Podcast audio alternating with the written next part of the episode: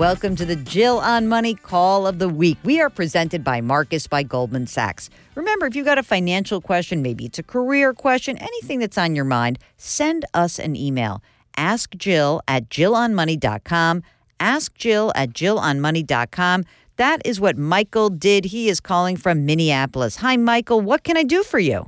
Oh, hey, Jill. Nice to uh, chat. And uh, I'm just curious about my situation in terms of I retired uh, a couple years ago, uh, followed the fire movement, and um, you know, I'm just curious about a withdrawal strategy. I think more more than anything. Mm-hmm. Um, in terms of that adjustment to go from you know having a steady income, a good income, to now just living off investments. I have very little income coming in currently. Okay. So tell me, how old are you, Michael? So I just turned 50. Congratulations. Thank you. You are now officially in the. Officially old. No, I was going to say you're officially in the high wisdom category. Uh, okay, so um, you ad- you adhered to the fire movement, which meant financial independence, retire early. Tell me, how much money did you save up in anticipation for this? What do you have right now? So I'm currently at a net worth uh, about eight eight hundred thirty thousand. Fantastic. Well, tell me about the expenses. What what do you actually need from this portfolio? Well, I'm single, no kids. I, you know, live very modestly. I think that, um, you know, growing up, just uh, very conservative with my spending. Mm-hmm. Um, you know, and and just, you know, I live very lean, uh, very modestly. And so there aren't a lot of expenses, but I've got an addiction to travel. That's probably my biggest expense, I would say. Okay. Um, and you know that that's a little daunting, I think, just given the fact that you know it, travel's expensive. Sure. Uh, other than that, really, I mean, I'm debt free for the most part. You know, I just I have a dog, and you know, I that's about it. Really. Okay. You said debt free for the most part. Which is the part that's not debt free? Um, well, and this is the the situation is that you know I'm using credit cards now for my expenses without having a, a dedicated withdrawal strategy. So Mhm. that's really my intention here over the next few weeks to sit down with somebody and talk about what makes the most sense to actually you know if i if i calculate my um, expenses based on you know kind of the four percent rule or using the fire calculator Mhm. i'm right there You I- can do know, it. and, and so i can do it Right. um, but again it's going from just continuous withdrawals to where i'm at now is is very it's it's hard Any part time work that you could do just to beef this picture up a little bit? Just like something fun or something that'll keep you And- engaged? And, I do. I mean, I'm an ideas guy. I'm an entrepreneur. I'm try, trying to get a travel business off the ground. There's very little, you know, income coming in from that right now until I get that up and running. Mm-hmm. Um, I, I teach pickleball. I, you know, which brings in some income. Yep. And I, you know, I drive for Lyft. I do a few things here and there, and yeah. So there absolutely are ways. And, Okay, that's you know, good. if I look, if I if I look at that, Jill, I mean, I could be around a you know a thousand a month. Perfect. That's exactly what I was hoping Yeah. for. I actually wrote that down. I wrote down expenses, two grand a month, and then I wrote down question mark one K a month.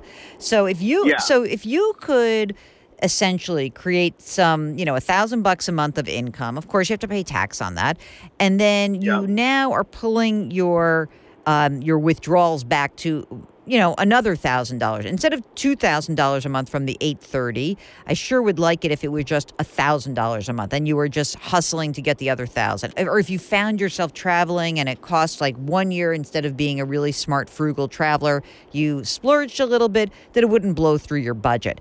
I think that that's kind of what I would be looking at. Now, let's talk about the types of accounts that you have right now.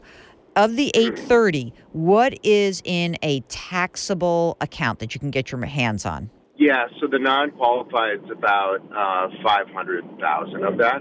Great. That's perfect. Um, And- and, then the balance would be, you know, an IRA and a 401k that I still had left over. Okay. Are you going to move the IRA and the 401k? You going to are you going to consolidate those in one place just to manage it more seamlessly? Yeah. Okay. Yeah, that, that's the plan. Um, and sorry, I should have said um, Roth IRA. Ah, is, is okay. what I meant instead of 401k. Okay. sorry. So wait a minute. So of the the IRA 401k Roth IRA, how much is in how much is in money that has not yet been taxed? Um, that's about thirty percent of the eight thirty that I that I mentioned. Okay. Because obviously when you're not making a lot of money, now could be a very good time to convert some of this Correct. money into a Roth, which I think would be great for you. The general trend that I would look at is that if you are going to, you know, ideally in the next 10 years have converted all of your money from tax deferred into Roth money, that would be great. It's going to eat up some of your taxable account, but I think it's still worth doing. And then you would be pulling first from the taxable account, and I would always have the 25 30,000 bucks I'd always have some money in cash. You need to have that money Right. sitting there for you and that you would replenish that account you know maybe once or twice a year. Try to really adhere to pulling $1000 a month uh, out of the total rather than two because I think you're so young. I mean you could live for 40 more years. Instead of saying the 4% rule I would be looking more like the 3% rule for you because you're so young and that's Okay. that's also because I am a wimp, but it's also that we don't really know what's going to happen for you. If all of a sudden you're like, you know what, Jill, I am actually making two thousand dollars a month, and I don't have to touch this account, your situation is going to look better and better. It just it mm-hmm. just will.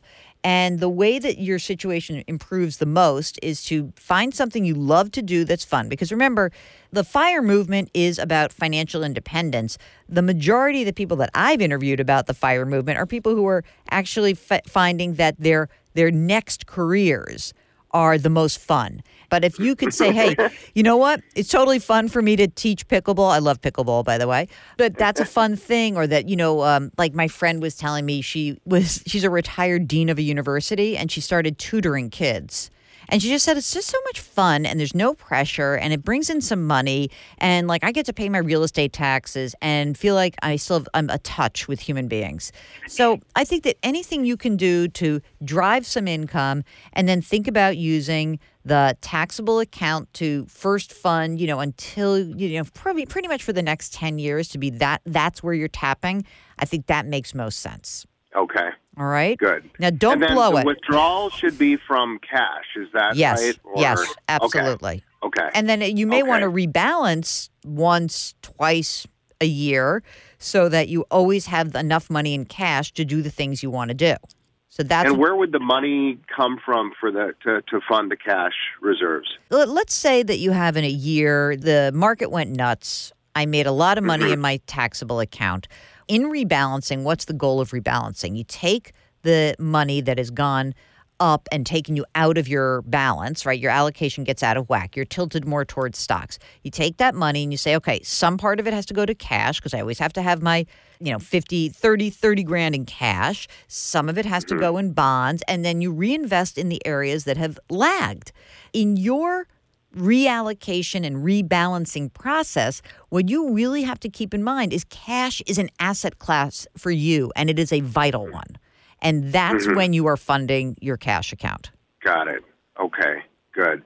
And yeah, I'm I'm heavy on stocks now, and that's the other thing is that you know over the next year we don't know what that's going to look like, of course, and there's talk of recession. So I'm I'm looking to you know move some things over to more secure.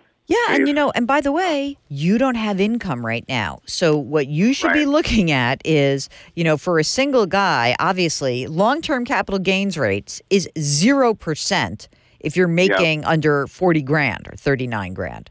And it's only 15%. So it's a Hmm. great way to take advantage of the tax code. You don't have income. Let's do it. Perfect. All Thank right. you so much. My pleasure. Good All luck right. and and go Okay. go teach some pickleball, will you? And I'm off to do it right now. Thanks. Fantastic. Take care. Okay, that's the call of the week. If you have a financial question, just give us a holler. Send an email to askjill at jillonmoney.com or go to the website jillonmoney.com. You can click the contact us button right there. Oh, by the way, while you're there, sign up for our free newsletter. It's free. Why not? We drop new episodes of Jill on Money every Tuesday and Thursday, and you can download the show anywhere that you get your podcasts Apple, Google Play, Radio.com, Stitcher, wherever. Our music is composed by Joel Goodman. Mark Talercio is our executive producer. We're distributed by Cadence 13, and our show is presented by Marcus by Goldman Sachs. See you next week.